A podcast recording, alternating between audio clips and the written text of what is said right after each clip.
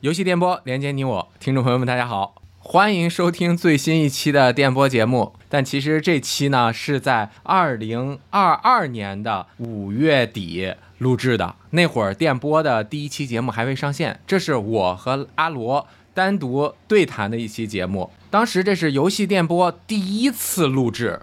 这是线上录制的啊！如果经常听我们节目的朋友也知道，我们游戏电波一直以来都是线上录制。当时对线上录制没有把握呀，就叫了我的好朋友阿罗来跟我一边试设备，一边试线上录制的可行性，一边就把这期节目录了。当时呢，其实录了有至少一个半小时，但是因为我俩都不特别的熟练，所以其实中间聊偏了特别多，最后剪出来就剩这四十多分钟的时间。但是啊，排着期排着期排着期排的，最后直到现在都没有播出过。两周前去上海和阿罗最新自己的电台节目《走神大师》一起联动了一期，当时说了一下这期鲁大肠的节目的情况啊。评论区很多朋友说没事儿放出来呀，听啊，有节目不听那多亏啊。我后来一想啊，也是聊成啥样，不是自己说的话吗？而且正巧赶上咱们电波马上就上线一周年了，这期节目正好就可以看成一周年的现在，我们两个隔空录制的，这个时空感就非常的奇妙啊！更有一个有意思的情况就是，当时这期节目都不叫游戏电波，一会儿你们听了就知道了。废话也就不多说了，大家一起听当时的这期节目吧。呃，稍微有一点冒犯的，描绘一下你在我心目中的形象，嗯嗯，可以吗？啊，可以啊。就就是一个。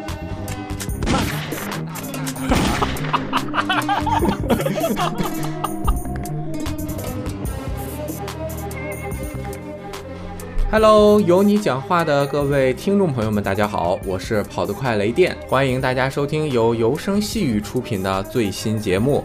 这期呢，我打电话接通的是我的老同事罗斯特，昵称就是阿罗，我们之前一起录过很多期节目了。当时他有一个特色，就是说话特别快，哎，评论里面天天都有人说啊。但是那已经是好几年前的事儿了，不知道他现在练的怎么样了。虽然我俩现在都不在游戏时光了，但是我们也有很多共同的话题，对吧？今天呢，我就是找他聊聊他的兴趣爱好，让大家从另外一个角度了解一下这个二十多岁的东北硬汉。如果大家想要了解罗斯特是如何成为游戏编辑的，以及他专业相关的事情，大家可以去听 VG 聊天室第二百三十八期，那也是我们俩的一期对谈节目。好，那我们现在就给他打电话。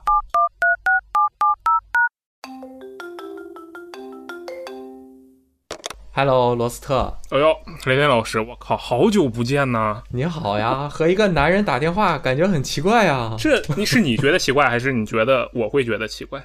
就是，如果是谈一些工作上面的事儿，就算打电话，也很少打视频电话，还要看着一个男人聊天，这个样的经历其实很少有。我说这个事情刚好跟我最近一个经历，就是我不是居家办公嘛，对吧？嗯。然后居家办公的时候，但你也难免要开会嘛。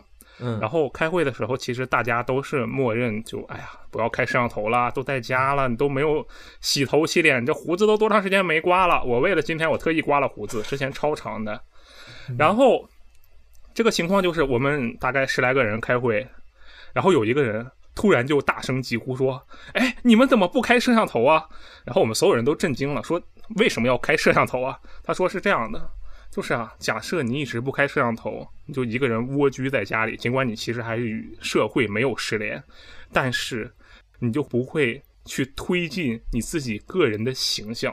你不开摄像头，你看不到自己，你意识不到自己现在是什么样子。对，咱平时聊天就是聊游戏和聊工作、聊生活都混在一起了。嗯，工作的内容和生活结合的特别的紧密。嗯。你觉得你上班压力大吗？当时压力绝对是有的，而且肯定不算小的，嗯，但是很快乐，这个其实并不冲突，对吧？我是有压力，但我不痛苦。我觉得真正意义上，大家觉得哦，这工作好烦，不想干了，应该是那种又有压力，而且还痛苦，嗯，这种是比较难受。但反正现在咱们都走了嘛，还是得从这儿开始，因为咱们两个相认也是从那里开始，没有错。对，离开之后，你现在在做啥？我现在在游戏公司，可以啊，在游戏公司打杂嘛？打杂，真的就是打杂，就是因为实际上作为一个游戏编辑，我以为我曾经以为我是啊，这游戏嘛，信手拈来，这什么都懂。然后真正意义上贴近了游戏的开发呀，或者是游戏相关的那种本质上的流程之后，就会发现其实我什么都不懂。对，然后所有的事情都是重新学习嘛，只不过。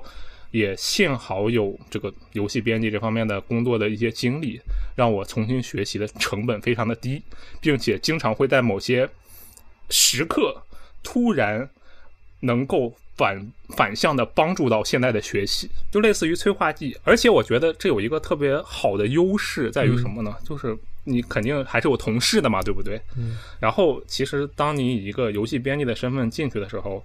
我就是因为就实际上什么都不会，所以说可能大家也不会对你有什么特别的这种看法，或者对你有什么期待啊，一般是没有的，极低的预期，什么都不会。对，但是实际上在进行一些学习的时候，比如说我最近学习的就是呃游戏发行啊相关的知识，对吧？因为我已经相对来讲从玩家层面非常非常了解 Steam 了，从玩家这个角度啊。所以说，对于某些事情的学习的预判，会超出哎我的同事对我的预期。他说：“哦，你竟然懂这个，可以啊。”确实，游戏媒体、杂志或者是网站的编辑和相对更专业、更规范的体系，嗯，它之间的距离是很远的。对，我们是更多的还是站在用户的那一端，对一个话题的深入程度是更站向玩家这边的。对，因为我们的目标是要用户能听得懂。而我们真正涉及到专业部分的时候，发现屁都不会。对，就是感觉好像什么都会，但其实不太会。我周围的很多朋友都是从事媒体或者是编辑这份工作出发，嗯，但是后面只要是转行跳到游戏公司去做，不管做哪一项，感觉都是重新开始。对，完全是重新开始的感觉。嗯，也也很幸运感，但是你也还在继续做一些游戏媒体相关的内容，是是你之前的受苦没有受够吗？我觉得这个事情也很重要，就是是这样的。嗯，你看，我虽然有一些压力，刚才也说过了，对吧？但是同样的，我也很享受这个过程，这是一个双向的感觉。那我在换黄了之后，再回来做这个有点类似于游戏媒体的事情，完全是出于我个人的意愿。哎。对，就是当你做一件事情啊，我觉得完全出于我自己个人的意愿的时候，啊，就是吃我都开心啊，前提是我想吃，对吧？你可以选择味道相能够接受的是吗？对，就是哎，只要这件事情是我想做的，同时又没有什么特别大的外部压力啊施压于我。其实我是非常享受这个过程的哦，对吧？那我有一个严严厉的问题，就是以前你在媒体编辑工作的时候吃过多少？啊，其实我解答是这样的，我想我问这个问题之前想过了，就是这个东西如果我不想吃它，就是我现在已经很饱了，我不想吃它，那它对于我来说比屎还难受。呃，对，那你是吃撑了吗？没有那么难受。我吃吃撑，哇，这期味道太大了，这期味道太大了。我我我我觉得我需要在这里强调一下，而且林老师肯定也是这么想的啊。当然，我跟你在我们的这个之前编辑部的时候所处的位置，实际上也是不一样的嘛。你所看到的，你要考虑的事情，肯定是比我要更加宽阔很多很多。你要以更大局的角度去考虑，对吧？我觉得是这样。然后，其实从我个人的角度讲，我认为。在之前的编辑部中，我在工作方面的体验，我说的是我要做什么样的内容，产出什么样的内容，体验已经非常非常好了。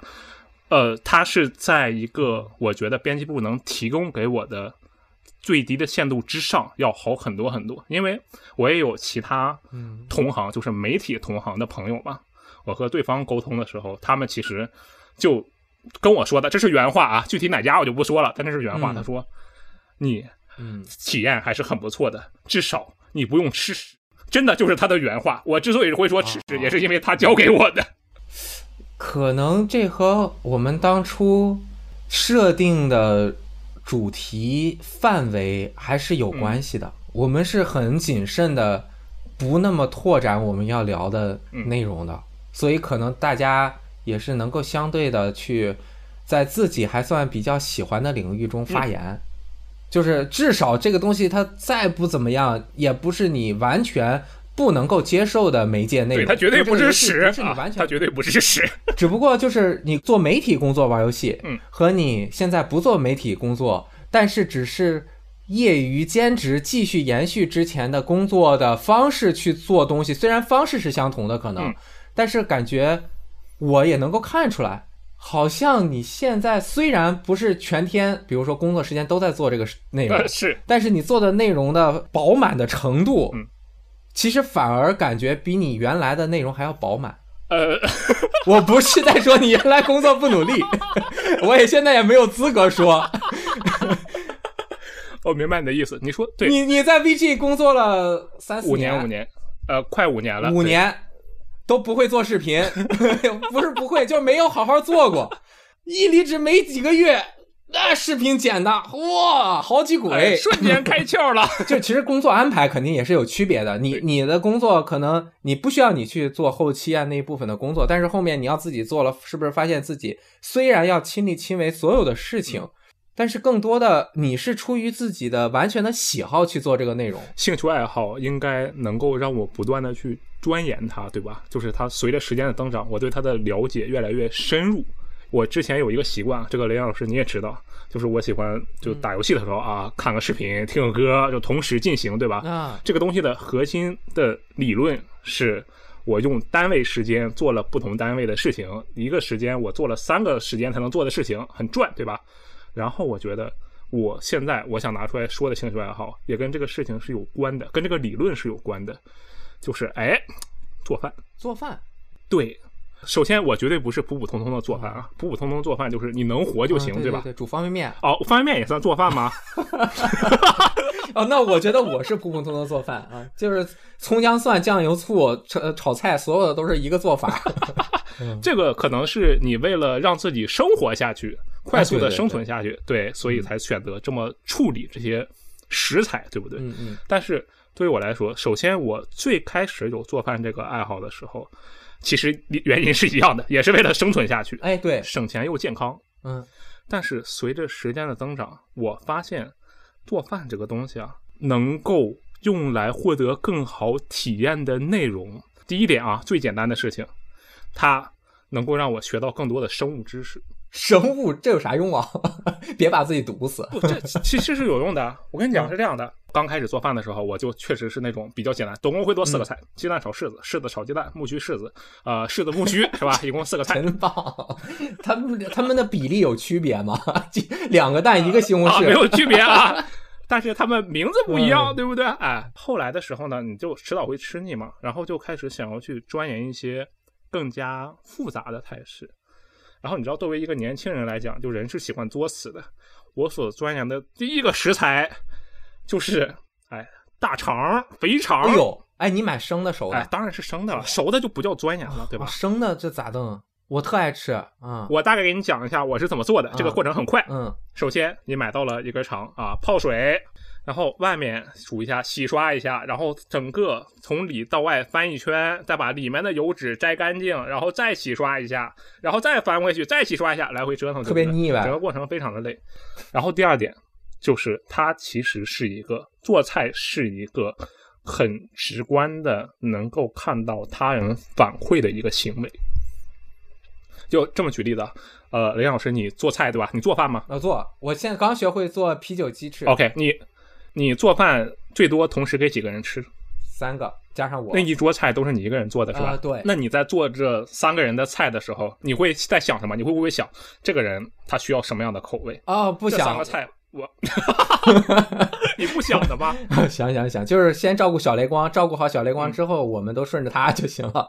哦，只考虑一个人，相当于功能性比较强，因为它最重要。对，可以理解啊，确实是这样。对，就啊，因为他吃不了辣。哦，优先他，然后其他人再考虑。啊，对，对我来说啊，这个做菜的反馈是一个非常大的推动力。哦，你想啊，是你自己的肠胃的反馈，还是周围人的反馈？那当然是周围人的反馈。我自己的肠胃如果有反馈的话，那我就再也不做饭了，我就把自己作死了嘛，不相当于对不对？哎，就是很美味的反馈，就是有这样的反馈，能让我明确的感觉到自己是在进步的。哦，这世界上有很多事情啊，我在做很多事情的时候，比如说我看书，我这个听歌，我看电影，我做任何任何的事情，都很难的快速的得到一个他人的反馈。比如说，我就举个例子，我看书，我看这个《月亮与六便士》啊，嗯，我看，毛姆，我看完之后，其实我可能很长很长一段时间里，我都用不上书里的这些教给我的道理或者是我的感受，对吧还？想用得上，我都看不懂。我是很功利的，我觉得我是很功利的。哦，那么看书这个事情，在这方面，它其实没有办法快速的让你应用我刚刚学习所实践的知识。那确实我没有快速的把刚才的啊我看到的东西，这个人主角怎么回事啊这些事情阐述出去。但是做饭不一样，嗯，我做了你就给老子吃，你的喜怒哀乐完全表现在他的表情上。人嘴是会撒谎的，但是他的那些微小的面部表情 是不会撒谎的。剩的饭点儿也不会撒。没有错啊，就是这些反馈让我有不断的驱动力去钻研这个做菜的可能性，哦，这个其实是很重要的。你是做给你的特别好的那个朋友吃，是不是？啊、其实根据时间的段的不同，做的人是不一样的嘛。我最早的时候是给我外公做的，哦，对因为哦那么早啊？对，因为那个时候啊，我外公他有一些这个肠胃相关的疾病，啊，然后他不能吃有这个重油、重辣、重调味的东西，嗯要做的很清淡。哎，然后这个时候发现，哎，这外面做的东西呢，那个时候也不是外卖嘛，电话订餐啊，或者是怎样，类似这样的东西，它其实不会做的特别清淡，同时你也没有办法确保人家用的食材是健康的食材，那就要自己做，对吧？然后到了中间这段时间呢，人呢为了扩展自己的这个交友层面，有一个很直接，但是一般不会成功的方法，就是，哎，来我家，我给你做饭吃，这个好像太亲密了。嗯，对吧？我最多的时候是同时给五个人做饭，哎呦就是算上我一共六个人，嗯，然后那一顿做了个六菜一汤，对吧？呵，到对到那个时候，就是看着六个人，呃，不对，不能算上我自己，看着五个人的面部表情，哎，他们吃是否享受这些过程，就让我觉得，哎，我这个东西没有白钻研。我觉得我现在已经变得相对来讲成熟了一些，就是它其实我刚才说了嘛，要给你提供更多生物上的知识，这个不只是一些构造上面的知识，啊，还有它吃了会不会跑多拉稀？多哎，对，类似这样的，它是一个 搭配与保存的哦关系，这也是可以研究的。营养关系有吗？对，最简单的就是营养关系，最简单的逻辑。我在炒一个蛋炒饭的时候，当然这个是很多所有人都懂的东西啊，但是我只是拿这个举例子。嗯你做做蛋炒饭的时候，你肯定是倒完油之后先放蛋再炒饭，对不对？呃，对不能先放米饭再炒蛋，对吧？当然也许可以啊，但我不知道，啊我觉得应该不行。啊，类似这样的例子。啊那么你在做更复杂的菜的时候，先放什么食材，先处理哪些食材，为什么要这么处理？它会带来怎样的反馈？这些东西啊，实际上是非常有用的。对，而且以及最重要的，当别人需要你帮忙做饭的时候，他有这种可能性的时候，通过你这个做菜的行为，可以让对方震惊，说：“我靠，你竟然会做饭！”哇，时间流程管理大师 是吗？做饭真的是时间和流程管理，包括物料的这种分配，还有提前的准备策划，到整个出品的摆盘儿啊都很重要，是不是啊？时间也要控制的很好还。没有研究到摆盘啊，但是我觉得以后会研究到摆盘的。呃，对，摆上餐桌 就行。那你这个做了多少年饭了？我觉得十年哎肯定是有，的。我还以为你是因为出不了门儿做饭，慢慢啊，没有，啊那我早饿死了。我觉得，这我以为嗯你这是最近才发发挥出来、发展出来的爱好，其实做饭真的是你的爱好。我以为你说着玩儿呢。为我真的做了很久，哦，我都说了这么多了，怎么会是说的完的呢？你你给我解释了刚刚那么多嗯细节，我才相信的。我一开始以为你只是举个例子，我我我看起来不像是会做饭的人吗？呃不像你不像，真不像真。不像。而且我觉得你你这个爱好特别有意思。如果你是工作之后才去培养这个兴趣爱好的话，你就晚了。哦，为什么呢？因为一般刚开始工作的人都不愿意花时间再去钻研了。就是包括做饭，哦它是一个很浪费时间。你已经十年了嘛，那你可能前面的四五年已经能够很快的把这个饭做出来了。就你不需要再去琢磨。如果手生的话，那肯定做饭就特别慢。嗯，一般的人像我，为什么做饭？我是被逼的，我必须得做饭，因为天天点外卖吃，我身体受不住，而且不好吃。嗯，吃多了外卖就是在家能够二十分钟到三十分钟内做出来一份一一个自己特爱吃的两大盘子菜，这两盘子菜我自己做只要四块钱，出去买可能要三四十。我天，差的这么多，二三十总有的吧，对吧？他人的兴趣爱好应该是有高低的，高低是什么顺序？兴趣爱好肯定是有一个我最喜欢做的事儿，有没有？我第二喜欢做的事儿，或者我第三喜欢做的事儿。哦，你要是这么说的话，我还是有的啊。最爱干的事当然是打游戏啊，这个但是肯定不会多说啊，这打游戏绝对的，嗯，对吧？然后其实比如说看这个喜剧，因为我觉得哎，这个很快乐，对吧？探险这个说出来很笼统，探险这个说出来很笼统啊，但是实际上具体到行动上，年轻的时候比较正常，是那种啊跑到不会正常人不会去的地方，废弃的这个工地呀、类似废弃的楼道啊，这里来回进出瞎跑。然后现在的话，其实就是去没人的地方溜达溜达，但是当然这个现在已经做不到了。然后我个人其实最想要干的，但是从来没没有成功过的事情，就是摸透其他人的这个心理。我看过很多哲学的书籍，就是我想，嗯，我看到一个人，我通过他的行为，我就知道这是一个怎样的人，但是我从来没有成功过。你执行过这个事情，我执行过，但我我知道我失败了。呃也不见得啊。嗯 你接着说，还有啥？还有最后一个算是梦想之一吧，就是通过一个人的不断的这个经历啊与探索，成为一个能够跟世界上百分之九十的人，我说的是全球啊，百分之九十人正常沟通的一个多语言大师。多语言大师，这个是不是很厉害？是是为了沟通对，就是你从哦，对是为了沟通是，为了和人聊天儿对。当然，如果你要追寻它的本源，那确实就是跟人聊天。哦。嗯，对，这个人和人真的是很不一样哎。我我我以前学英语，我不是为了和人沟通，那那不然干嘛呢？我是为了听音乐、玩游戏、看电影，了解那个、嗯，还是了解他的意思，对吧？对。但是和人沟通这个事情不是我要做的，所以和人沟通也是你要做的。哦，对，那可以说和人沟通也是我的，嗯，兴趣之一吧。哎，那我觉得我刚刚说的那个不成立，就是我想的是，你这个爱好列出来啊，可能是什么有什么玩手机，嗯。啊，买电子产品啊，收集手办，什么打篮球，嗯，玩电子游戏嗯，做饭，然后我就让你开始扔。你最先可以不要的是什么？比如说我可以不收集手办，反正也很贵，我也没地儿放啊，也买不到好的，嗯。那我就不要手办。但是我一听你这个兴趣爱好好像是一个很立体的对，而且都被丢掉了，已经被丢掉了，啊，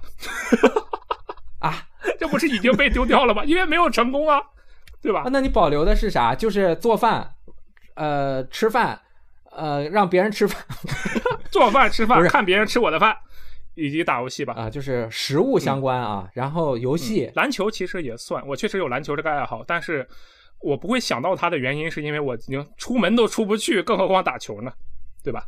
就是按照你刚才的想法，比如说给它排个序的话，我最后丢掉的肯定是游戏，这个绝对不用想，就是它是最重要的事情。因为你可以一边玩游戏一边和人聊天儿，哎，一边玩游戏一边看喜剧，一边玩游戏一边吃饭啊，玩饿了就去吃，就是它不耽误是吧？是不耽误主要是 玩游戏的时候，确实可以满足一个沟通的需求，比如说你玩多人游戏，对吧？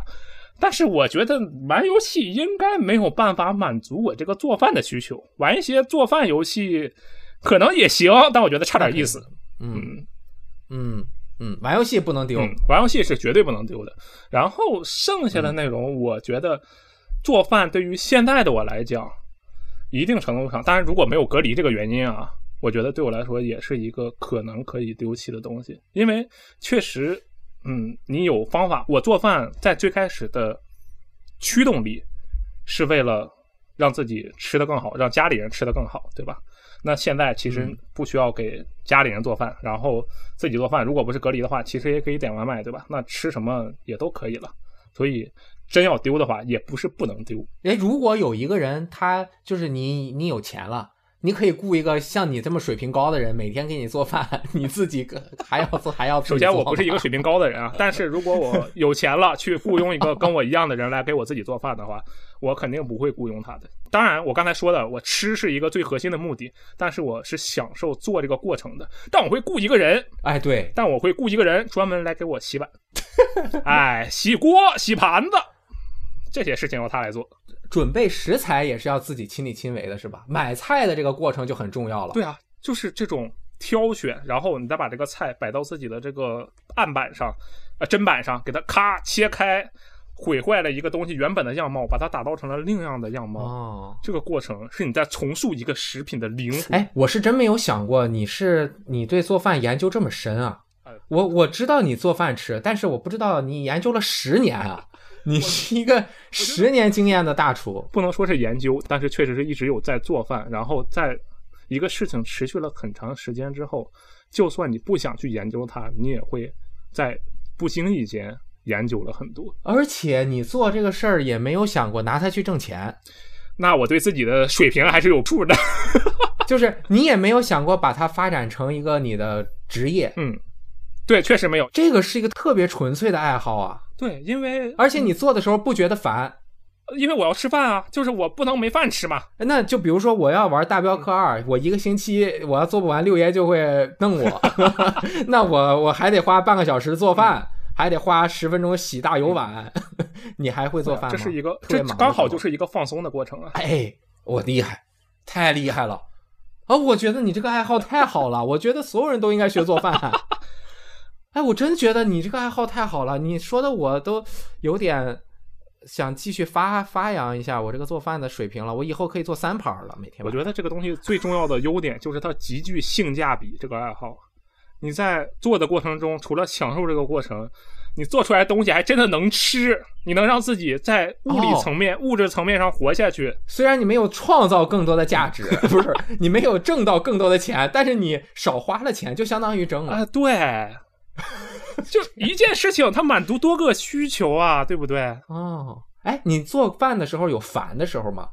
嗯，有急的时候，最后真的就做完了之后，哎，这时候它的好处就体现过来了。别人说，哎，这个东西是什么呀？然后我就跟他说，这个是大肠，跟我念大吃昂肠。它原本装的东西啊，我跟你讲啊，是这些东西。那么为了避免这些东西啊影响你的口感，你要这么处理，那么处理。我在向别人传递这些信息的时候，又获得了另一层的满足感。哦，但是我觉得大部分人说我我我放弃处理，我选择吃现成的。换一些其他的食材啊，比较好处理的食材。我还想说的就是，你这十来年学习做饭的过程，并且一点一点克服每一道难关，并且从中学到了知识。对于你来说，它不只是爱好，这个爱好已经有实际的价值了，精神和嗯实物物理层面啊，全都有很高的价值，是，这很难得。嗯，玩游戏有物理价值吗？也有物理价值，因为它成了你的生生存手段。玩游戏对我来说的物理价值就是让我有更多的谈资，对我来说这是一个物理价值，然后就能够啊跟那些有相同的同号的，呃，原本不认识的人快速的拉近距离。哦，这个事情其实我有一个类似的经历，就是当时我还在威力工作嘛，然后其实有的时候会去要联系一些，比如说外部的嘉宾来一起来聊一聊啊，采访一下什么的。然后实际上呢，就是跟这些这个外部嘉宾聊天的时候，你是很难去掌握这个度的，我觉得，啊，对，因为。人家也不傻嘛，就是你是来利用我的，还是来真心跟我交朋友的，人家肯定也能分清楚，好吧？这个、嗯。我我当然我自己是这么想的，嗯。就是你看你这过来啊，请人家录个电台，然后好像也没干什么别的，人家录完就拍拍屁股走了，对。你们这个就完完全就是互相利用嘛，我觉得这样不好。然后呢，我就会想办法去跟人家交流，啊，哎，这个交流的过程，我发现当游戏玩的确实足够多的时候，你能够通过跟对方的聊天，适时的抛出一个，或者是接住一个对方的梗，或者是抛出一个让他觉得，哦，对你举的这个例子特别对，哦，他瞬间对你的评价就是不一样的，嗯。你们就变成了一个并不是主通的这个啊，你来找我，我来帮你工作上的忙，不只是工作上的这个合作的关系了，嗯。而是一个哎，我们在为一个共同的话题聊一件事情，哎是真的在聊天儿？我们，是交心的。真的在聊天儿。对，啊我觉得这个其实很重要。哦。我觉得你想的很明白啊，你是这个你自己脑子里这体系都有脑图的吗？这真的是这样，就是为什么？其实这是因为工作的原因，我不得不去想办法快速的跟一个相对来讲算是陌生人的人去拉近关系。我会想一切的办法去拉近关系。如果我跟他说，我说，哎，你来我家吃饭啊，这个事情人家愿意来的话，那我就不需要游戏这个层面了。但是正常人是不会愿意去我家吃饭的，哦因为人家刚认识你，为什么要去你家吃饭嘛，对吧？我觉得你这有问题，怎么了？那就说明游戏在你心目中的爱好已经转移了，爱好的方式，你的喜好方式。你最早玩游戏，你肯定不是为了我玩了游戏，我可以和一个人聊天，并且让他能够帮助我完成工作。啊，那绝对不是，对对对，不是不是，肯定不是。哎，这个真的是哎，你给我讲讲，聊天怎么能成为一个爱好啊？我我说实话，我觉得我聊天成为爱好这件事情是被逼的。啊，不会是工作逼的吧？这这句话我啊，我从来没有说过这个事情，但是我觉得他是被逼的，就是因为工作，他被我逼被我逼成了爱好，把你逼成了爱好，把我逼成把我对聊天的态度逼成了爱。在 VG 的工作，因为 VG 是你的第一份工作，，对然后 VG 啊、他是我的第二份，第二份第二份，第二份。是 VG 逼的你吗？不能说是 VG 逼的我，但是我通过 VG 逼了哦，我。所以你喜欢聊天，也就是这几年。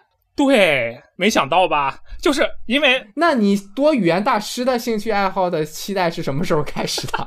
多语言大师的期待可能也就比在 VG 多了那么一点点时间，就是因为你了解更多的事情的时候，最开始多语言大师的这个爱好，本质上其实是获取更多的直接获取信息的途径，对不对？聊天是他一个现代比较明确的一个手段，哦但是在最开始的时候，它其实就是为了更方便的接收更多的信息。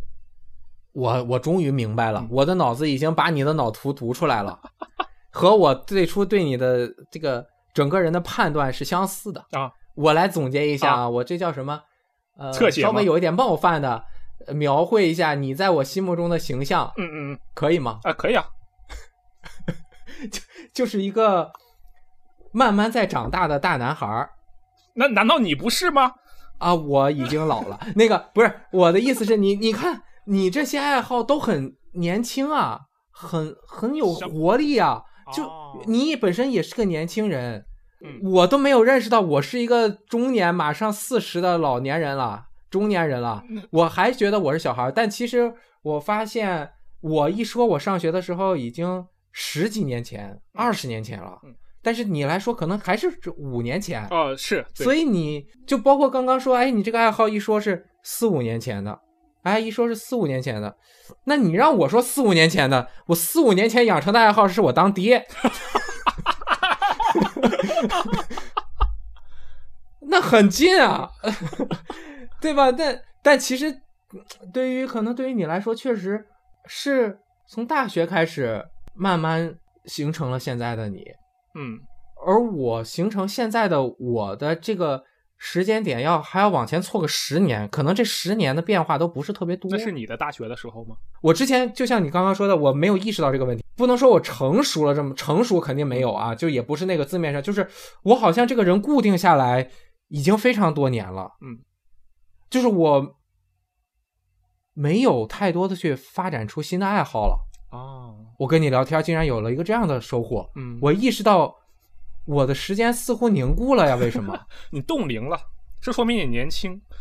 现在你的心态还是二十多岁、三十多啊，你现在就是三十多岁，不好意思，二十多岁小伙子的心态，对吧？哎，为什么呢？哎，我我我觉得很有活力啊，很好啊，我也想当一个年轻人，重新培养自己的爱好。你有什么目标吗？我现在都已经到了那种重拾爱好的年纪了？就是小时候我喜欢读书，但我前一阵就读书注意力很难集中，我读不懂，有点阅读障碍那种感觉。我最近几年尝试着能够，呃，重新能读书了，啊，比如说我又重新找回了玩游戏的乐趣，比如说弹琴唱歌，我已经好久都没有弹琴唱歌了。就是生了小雷光之后，就很少很少弹琴唱歌了。就是这个爱好，就是你说我想不想干这件事情，我想干，但是我没有那个心情和精力去做这个事情。就是人的年龄增长了，或者是生活和工作中的压力吗？呃，不能说是，应该是身份的变化，就会导致有一些心境没有办法再像原来那样了，挺可惜的。有这个，能有，能有，能有肆无忌惮的去做自己喜欢的事儿，而且还没有压力的，这个状态是特别难得的。那我有一个问题，你现在还有没有压力的状态吗？首先，反正我回保定之后，压力是变小了很多。但是反正会有一点点是吧？但是还好是吗？主要还是经济生活的压力，肯定是每一个人现代人，除非富二代或者家庭条件比较殷实的，但是比较家庭条件殷实的也有他自己的经济压力，或者是工作和自己上升的压力啊。这个我不懂，因为我也不是。但是像咱们这种普通人，肯定经济和生活的压力是最重要的。嗯，那这个问题肯定是要首先克服的。但是我从上海回保定之后的。最大的释放就是物价是三分之一，哇，这么低呀！啊，非常明确的三分之一，其实跟房价差不多。房价其实保定肯定不是上海的三分之一啊，因为比三分之一还要低。但是物价基本上就是三分之一，可以用租房的价格看，差不多三分之一的价格就压力小很多，小了三分之一。这个压力小了三分之二。小到三分之一，语文没学好，这属于语文没学好。对，这个压力小了之后，就可以重新思考一些自己能够去做的。为什么很多年轻人，比如说没有时间去做饭，就是因为我工作的时间很长，我回来休闲娱乐能够放松的时间很短。如果不像阿罗这样已经有十年的做饭兴趣爱好，并且能从中得到快乐的话。可能做饭对于他们来说是更加痛苦的，因为他有很多事情还没有做。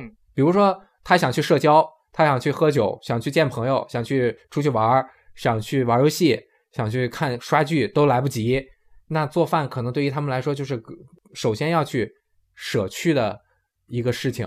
但是做一顿自己满足自己最基本的生理需求的东的行为的完成是。特别让人实实在在满足的事情，如果能把时间和手艺这两件事情解决，就比如我最近几年每天都要喝两杯咖啡，很就我的了解，就是大部分在职场上面工作的人，基本上是以喝挂耳咖啡，或者是速溶咖啡，或者是花多点钱去咖啡厅打买一杯咖啡带着。对自己手冲或者是制作咖啡的人比例是非常低的，但是我能自己去冲一杯咖啡，其实花不了多长时间，十到十五分钟。但是对于很多人来说，首先他学习这个东西要花一定的时间，然后他每次要做这个事儿，他就不如说，反正我还不如花二三十块钱我买一杯，可能他比我做的好喝，嗯，又现成。但是我自己做这个东西的时候，我有一种掌控感。而且我不用下楼，哦，对我是玩游戏的时候也是，能够不为写一个东西去玩游戏的这个状态，是我现在特别开心的。你以前工作的时候有这种状态吗？就是我就纯玩，我就不为了。你们应该还是有的。我其实最开始的时候是有这样的状态的，但是我会自己主动的想把这个状态舍弃掉。哎呦，因为我我觉得这很浪费。真的，当时的我就是这么想。对，是很浪费。来讲，现在的我可能也会这么想。我都玩了，我为干嘛不工作好一点？对啊，对呀。那我就产出了内容，这不挺好的吗？对，就是，但是我做了十五年之后，我就发现这样不行。那你觉得我现在要及时止损吗？这个我觉得还是得到年纪哦，而且你的时间比较多，可能也不太需要。嗯，确实。但是这个会影响一个人在玩游戏的时候的心情。哦。就是你不抱着评价他的心情去玩，和我一定要评价他的心情去玩，他目的有区别了，就一定会有区别。因为你最终完成他的目的是评价他，然后评价了之后的这个内容还会再进行一次用户的审视，嗯你还不是发完就得，你不是说我写完我自己放抽屉里都可以，对吧？你还是要发出来给大家看的，嗯，大家对你的反馈，即便你再不在意，你也是希望我写的越来越好，能够让更多人觉得还不错，至少我自己也会觉得越来越不错。那你嗯在玩的时候，势必就会变成去审视它的这个过程。嗯，你有你有这个过程吗？我肯定就是现在，我如果玩一个游戏，然后我没有为它产出什么内容的话，无论是在什么样的形式记录下来，就算在群里跟群友说也算是啊。如果连这种都没有的话，我会整个人非常的焦虑。那你就快了，你就快成为我了。我我不知道你你觉得这样有问题吗？我其实以我的一个想法来讲，我不觉得这样，就是我说的是产出一定要带着产出一个东西的内容去玩东西啊。我倒是没觉得，至少现在我不会觉得有问题。但我觉得原因是，就跟我喜欢做饭的原因是一样的，就是因为做饭这件事情能同时满足我的多个需求。那么，如果我想让游戏这个爱好一直维持下去，无论是我真的去从它这个行为中享受什么东西，以及其他人社会层面对我的认可，他们觉得哦，你玩游戏是有价值的、有意义的，他们能认可到这一点。做饭的时候，他们是很容易认可到的。就比如说啊，最直接，我做个饭，他们能吃，对吧？这就是对他们来说最简单、最容易理解的价值。那么，嗯游戏这个角度的话，我会希望尽可能多的人去认可、去理解我保持一直在玩游戏的价值。那我就必然要通过这个行为产出一些东西。如果我真的是纯粹的享受的话，嗯那就没有办法了。嗯，你说的对。你你看，你做饭做着做着也变成满足他人，也满足自己；对对对，玩游戏也是，也满足他人，也满足自己。嗯，聊天儿也是，我不是满足他人，但是我工作了，然后也聊天了，然后但又和人呃玩聊得很开心。对对对，因为现在已经可以去享受聊天的乐趣了。我一边玩游戏，一边看电影，一边和人聊天，一边听音乐，一边做饭，几件事情同还能做着饭，是同时去做这几件事情，是吧？嗯，就是其实可以做，呃，首先肯定不可以做，因为没有办法边玩游戏的时候 边做饭，饭全糊了但是可以边玩游戏的时候边看电影啊。这个确实是可以的。听。嗯，哦，呃，我现在就特别怕这个。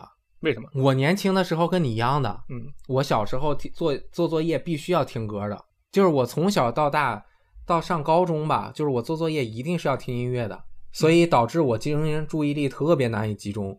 所以上了岁数之后，本身人的注意力就又下降了，生活中需要分心的事儿又多了，嗯，那就是很难集中注意力去，就所以我读书就读不明白，因为我在读这个字儿的时候，我这个字儿虽然读明白了，但是我无法去尝试理解他想要表达的意思，哦，不能理解他的表达，那我就没有办法和我的思想进行一个对话，然后再产生一定的反馈。嗯，所以我就读不懂书，就是我能看懂，但是我我无法理解。嗯，这就是我阅读障碍产生的原因。包括我现在就是希望能够很很专注的去做一些事情，就体体，嗯，你你你做饭的时候专注吗？我觉得还是挺专注的吧。有些时候要看着它，就是不停的在那里翻炒，而且做饭的时候，我觉得之所以能专注，就是有点类似于，我不知道你看没看过这个电影啊，皮克斯动画电影，叫做中文好像叫做《心灵曲里》吧，然后英文应该叫 Soul，就灵魂。对，啊然后他就是说，这个每个人嗯会有一个自己的这个 zone，这个这个境界，会进入这个心流，嗯对吧？嗯然后我在嗯其实做饭的时候，它的这个食材的香味的变化，然后还有它那个炒的那个火，比如说蛋炒饭，哦鸡蛋的味道，以及炒到最后的时候，米饭因为干扰开始蹦跳的那种声音，这些东西会让我感觉很愉悦。这个愉悦的时候，其实你就自然会专注进去哦。但是你体验到这个愉悦之前，其嗯实是有一定门槛的，不是你第一次做饭你就能体验到这种愉悦的啊，那确实不是。对吧？所以这个 zone 对对也是自己慢慢提升自己的感知，和这个 zone 融为了一体，和你所处的这个区域很舒服。嗯，就融进去了。所以其实你玩游戏的时候看影视啊什么的，和你玩的游戏类型也有关系。嗯，对吧？如果你是在看一个剧剧情很深入、很沉浸类的游戏，你会看看看电影玩吗？啊、那肯定不会。就是我这边信息我都接受不完了，哎我怎么去接受另一边的信息？哎，对对对，所以你看表达就容易产生误解。嗯，如果你说，哎，我玩游戏的时候就看视频，但是一般的人就会想象成所有的时候，可能你都是可以这样干的。啊，但其实是因为游戏它分不同的类型，大部分的类型是重复的，或者是说线上的啊，或者是很轻松惬意的在做，就跟比如说我一边开车一边听电台一样。嗯比如说你一边做饭的时候，你也可以听歌，是吧？你也可以听东西。嗯，这些是可以能并行的时候并行，不能并行的时候肯定就不并行。对，不可能一边看书一边看电影。啊，那肯定不行，因为它两个都是需要去读一下那个字是什么东西的，对，不能一边听歌一边听电台，那 声音都不乱了。能一边玩游戏一边玩游戏它。的展现形式不能相同啊。对啊，所以这个五官，它这个各种感官，它如果能分离的时候，它就可以分离嗯。但是如果有一种爱好，它这个对你的感官要求是全方位沉浸的，那肯定就专注进去了。